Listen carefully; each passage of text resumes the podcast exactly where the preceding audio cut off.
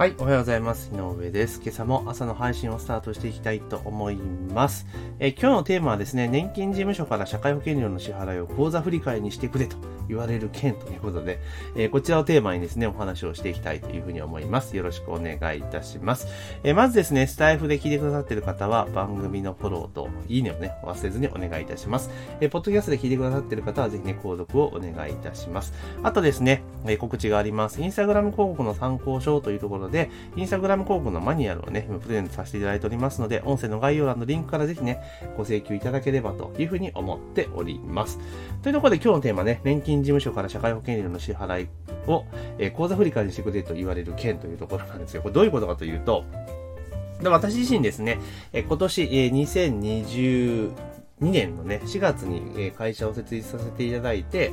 で、そこでね、今までは個人事業主と、まあ今も個人事業主としても活動してるんだけれども、えその前までは個人事業主だったので、え国民懸念金と国民健康保険という組み合わせでやっていたんですね。で、4月から、えっと、基本的には、その会社を立てたので、えー、厚生年金と健康保険という組み合わせね、になったわけなんですよ。はい。で、それで、あの、基本的には、その社会保険料っていうのは、えー、スキームとしてはね、会社が払うと、法人がその年金事務所に払って、で、その払った分の半分を、その、要はその社員とかね、役員とか経営者とかの、まあ、給料から転引きするぞみたいなスキームなんですよ。うん。だから例えば、今までは、全額自分で出していたもの、まあ、一人会社なので基本的には、あの全額出しているんですけれども、だけど、その個人としての負担額っていう見え方をすると半分会社が持ってくれるっていう仕組みになってるんですね。なので、例えば、えこれまで、あの、個人でね、例えば個人事業主として、え活動している場合は、例えば、国民年金とかも口座振り替えあるので、まあ、口座振り替えあったりとか、国保、国民健康保険も、え口座振り替えとかがあったりするわけじゃないですか。で、それって口座振り替えするときっていうのは個人名義の口座で全然 OK なので、まあ、個人名義の口座って結構、ね、1口座であればどこでも作れるじゃないですか、すぐね。作れるので、えー、すぐ対応できるわけなんですよね。で、しかも個人名義の、えっ、ー、と、銀行口座ってネットバンキングとかも利用料無料だから、まあ意外とね、まあまあいいのかなっていう気がするんですけど、これ法人になるとね、またちょっとね、わけが変わってくるわけなんですよ。で、私自身も法人になっていて、最初はもう納付書払いにしているんですね。まあ今納付書払いなんですけれども、要は毎月、えっとね、25日ぐらいに、えー、年金社会保険事務所、年金事務所から、その月の、えー、請求書が来るんですよね。振込書が。要は、えー、その社員分、全員分ね、会社全員分の、えー、厚生年金の費用と、あとは、えっ、ー、と、健康保険の費用か。それの請求書が来るわけなんですよ。で、社員がいっぱいいる場合は当然それでね、半分をドンと払って、あとは残りは給料から転引きみたいな感じにするんだけれども、私はまあ一人会社なので、私の分だけが来るわけなんですよね。会社の、会社宛ての請求なんだけれども、中身は私一人分なんですよ。ね。で、その時に、えー、当然ですが、えっ、ー、と、年金事務所側からは、まあ、口座振替にしてくれよという案内が来るわけですね。で、確かにその、申請に行った時も口座振替してくださいねって言われたんですけれども、あ、わかりましたっていう感じで受けてたんですが、え、それからしばらくしたら年金事務所からなんかね、通知、通知というか封書が来て、なんだろうと思ったら、えー、口座振替してくださいよ、みたいな。なんで、書類が一式入ってきたわけですよ。だけど、まあまあいいや、納付書払いで別にいいしと思ってやっていたら、翌月また同じのが来たわけなんですよね。マジかと思って。もうだったらもう会社の経費には、会社のやつだし、逆に自分で毎回毎回振り込むのめんどくせえなって確かに思っていたので、じゃあ、あの、まあ、口座振り替えするかと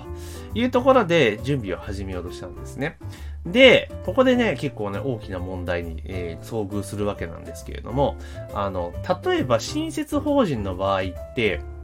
あの、銀行口座、法人名で銀行口座作るのって結構今大変なんですよ。え特に従来型の金融機関、えー、まあもちろんと、ね、都市銀行なんてそんな、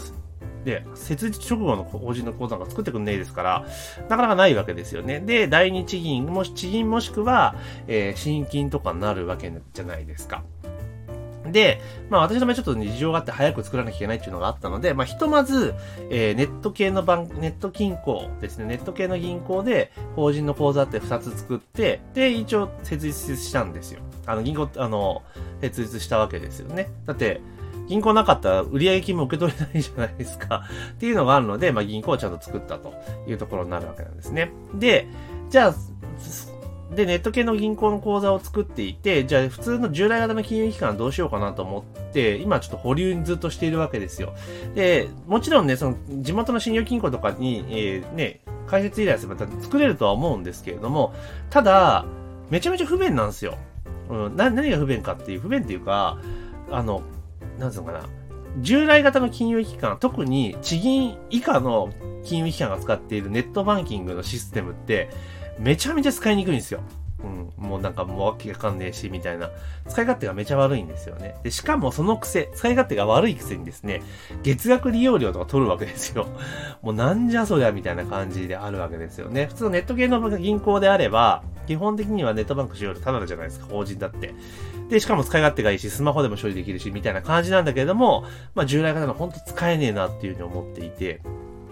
マジかと思って、もうだったらいいやと思って、まあもうとりあえずもう今まで通り納付書払いでしようと思ってたんですね。で、納付書だとページーが使えるので、ね、基本だから、ページーが使えれば、別に一応振り込みに行く必要ないんですよ。自宅で、要はネットパ、ネットで、そネット系の銀行ね、ネットバンキングでややこしいですね。例えば私だったら、えー、GMO 青空ネット銀行と PayPay 銀行両方使っているんですけれども、PayPay 銀行の法人口座ってページー対応しているんですよ。だから、その、ペイペイ銀行の、その、ネットバンキングでね、そのページのや使って納付すれば別に手数料もかかんないし、すぐに処理が終わるわけですよね。だから、もう請求書、納付書が来たら、もうその日のうちにパパッと処理しちゃうっていう、もうルーティンにしてしまえば、まあ、どってことないわけですよ。で、まあ、これでいこう。だったらいいや。ページで払えばいいし、手間じゃねえし、と思ったので、まあ、ずっとページで払っているというところなんですね。で、それでですね、また、まあ、それでいいやと思っていたら、また通知が来たわけですよ。で、来て、あーって言って、まあ、これ無視しようと思ったら、今度はですね、なんと電話がかかってきたわけなんですよね。あの、口座振り替えにしてくれと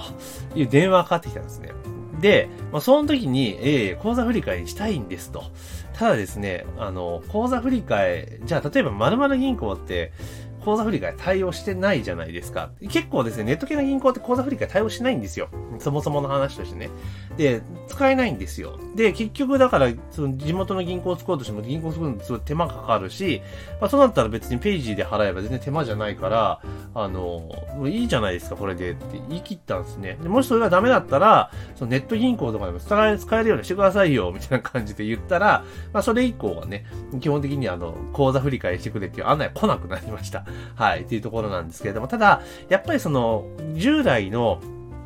仕組みですよね。口座振替とか、そういったものとかに関して、やっぱりネット銀行とかって、多分効率が悪いんでしょうね、仕組みとして。だから導入しねえんだろうなっていうのはあるんですよ。だから、まあ、ページとかそういったものでもやれるし、で、例えばもうその、なんていうかな、もっとスムーズにね、支払いやす、で、できるような仕組みっていうのも新たに作った方が早いんじゃねえかなと思うんですよね。だって口座振替作った時の仕組みって、ほなネットバンキングとかない時代の産物じゃないですか。ね。だからそもそも最近もう思うんですけれども、みんなあの ATM でこう処理をバチバチやるじゃないですか。いや、もうネットバンキングしようぜとかそう思ったりするんですけどね。うん、まあそれはさておき、だからその銀融機関の仕組みっていうのが、そのネットバンキングがあるものの、もともとそのメインで動いてるそのスキームとかでも口座振り替えとか、そういうのって、もう昔のやつじゃないですか。ずっと前からやってるものなので、まあ、ここら辺もその口座振り替えとか、そういった支払いに関連するところも、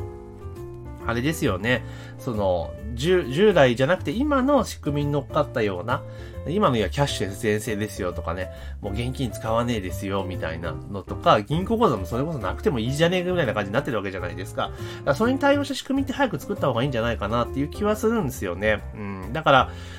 クレジットカードとかで行けば、そのね、定期課金みたいなのできるじゃないですか。だからそれを重量課金を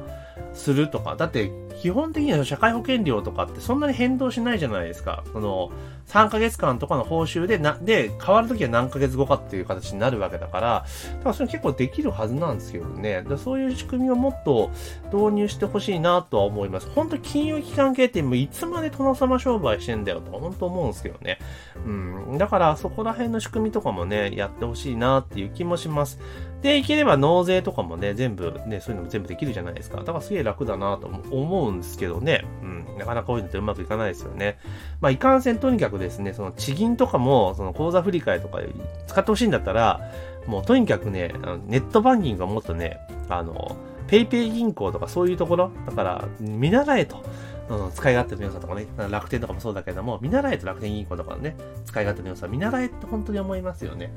まあ、まあ、まだね、あの、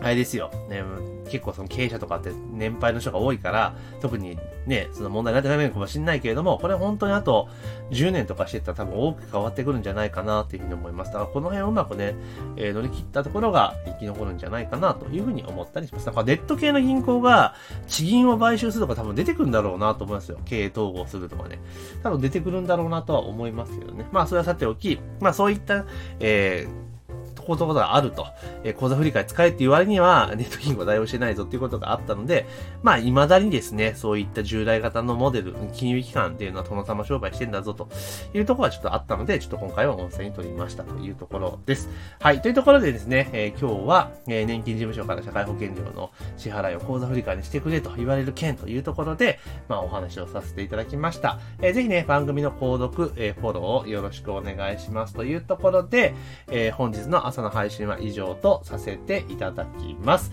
え、今日も一日頑張っていきましょう。